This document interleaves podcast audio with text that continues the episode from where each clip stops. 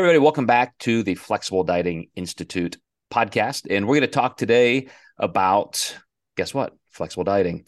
But in the terms of something that I foundationally think is the most important thing for any client or anybody pursuing body comp change to understand.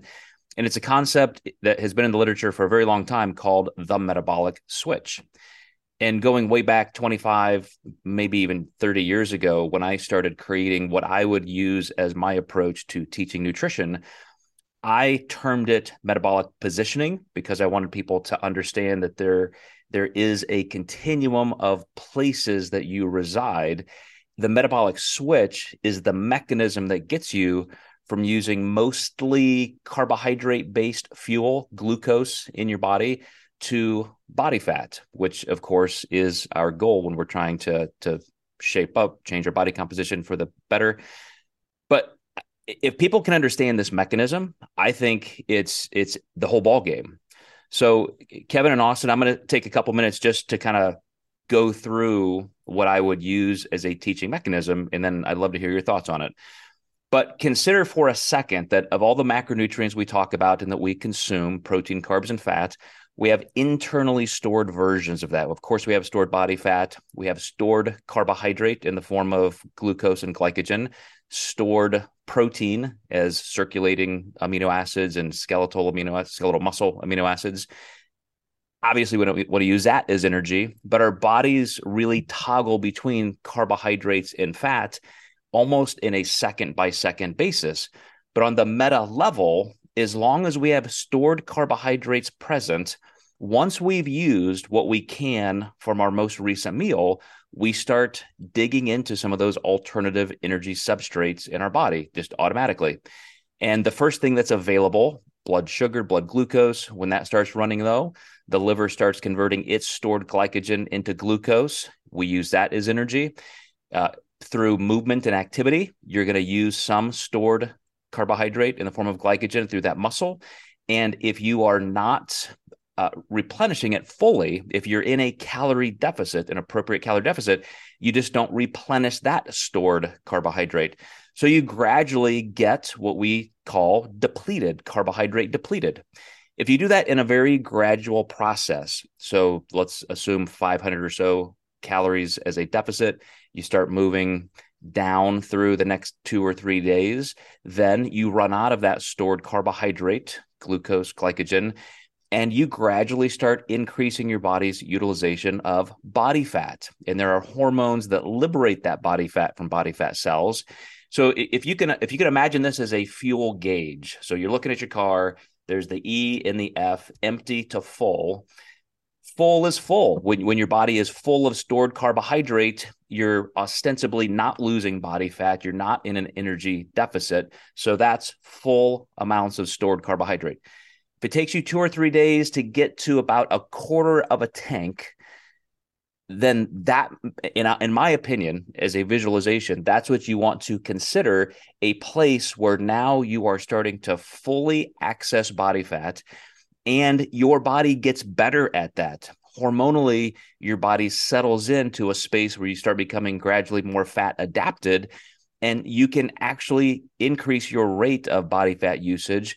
And as you stay there anybody who's lost any weight you've inadvertently knowingly or not you've done that. But here's the problem with the metabolic switch. It is not linear math.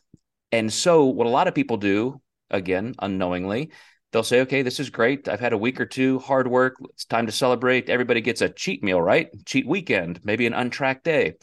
And you can refill those stored carbohydrate levels pretty quickly. I mean, a really solid day of being in a calorie overage could do that.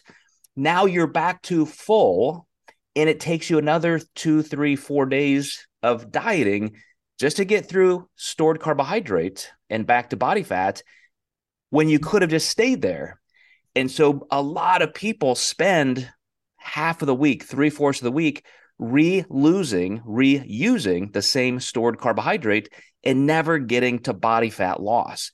So understanding this mechanism, knowing how to interoceptively perhaps feel where you are, what levels of calorie increases, a, a, just a modulation up. A, you know, if you do want some kind of a relaxed meal, cheat meal, something like that, how far can you take that? These are all important factors because if you just understand that metabolic switch and where you are positionally, I, I literally think that has to be in place as step one for anybody trying to lose body fat. But uh, Austin, as a as a, a uh, dietitian background person and as a as a pro bodybuilder, how do you think of this conceptually?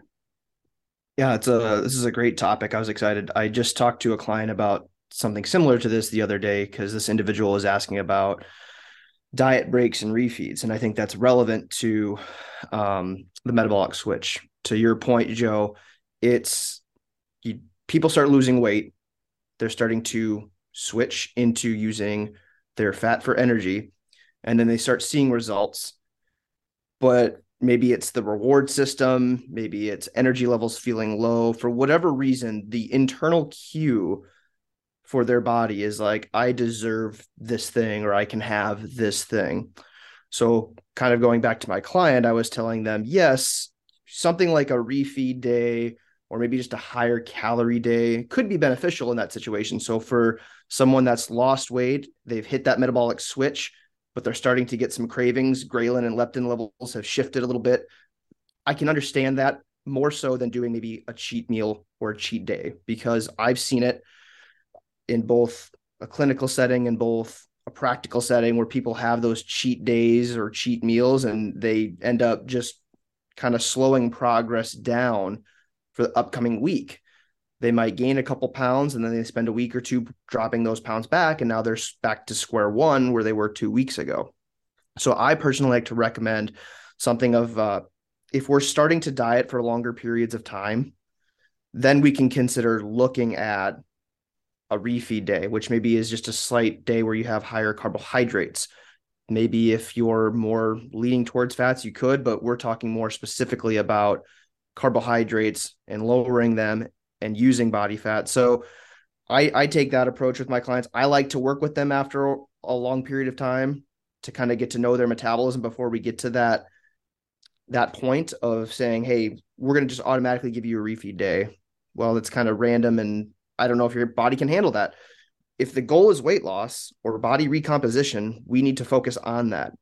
If we're starting to get a lot of hunger cues or desires or thoughts to eating, whatever we want, we need to address that first. Can we implement other habits like going for walks, walk away from the kitchen, walk away from food, go drink some water? You know, we need to address that first. If you're at low levels of body fat, you've been doing this a while, then yes, maybe one day a week we have a high carb day, refeed day, so to speak. So those are things that I like to implement. And those are the conversations I like to have with my patients or clients. Hmm. And uh, Kevin, both from a clinical medical perspective, also being a coach and an educator, I- I'm wondering how often you have this kind of conversation in detail. Like, hey, Susie Brown, my new client, like, here's what we have to know on day one. Like, wh- where does this fit into that approach with you? I find it so fundamental and paramount to understanding how pursuit may go, but just the process of of how the biology works. It's it's critical to understand, even if they don't understand the all the nuances, but just to understand from a big level of how you used use a fuel gauge. Uh, you know, the I might use um you know, different buckets that, that are being filled or being emptied, the same same purpose, but just to give them that representation of where they may stand along that continuum metabolically.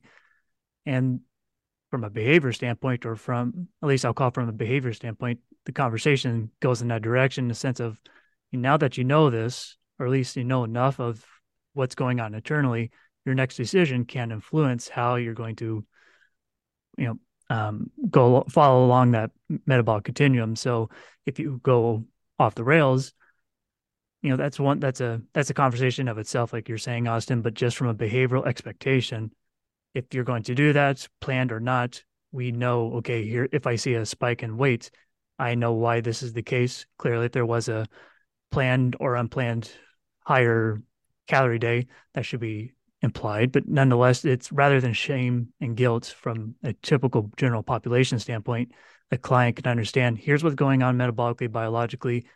it's okay. I can obviously get back to where I was. It's going to take those extra days, but it it relieves them, or at least that's my goal, is it relieves them that guilt so that we don't have to worry about that sulking, but we can get back to the pragmatic, logical understanding of what's going on, better plan for it if that's the case, and then just move forward without looking back.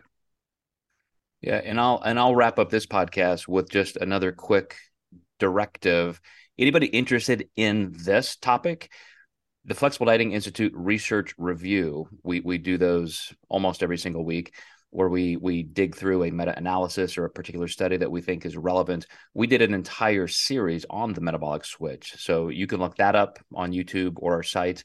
Uh, but the Flexible Dieting Institute research reviews. Uh, you, you, did bring up a really good point there, Kevin, too, which I think uh, is is a good way to close. The, there are changes that if you understand, if I do have a higher calorie or higher carbohydrate day, even if, as Austin said, it's it's planned and it's it's part of what we had decided to do, but it's it's managed or modified enough so that it doesn't take you all the way back to that starting point. It's just that that calorie increase that maybe brings us up to maintenance for a day, allows for a little social uh, event that you may have planned. Well, you, you could probably see a, a pound or two on the scale the next day go up. Clearly not in body fat, but because carbohydrate attracts and retains water, that's a lot of extra weight that you're going to see on the scale for a day or two.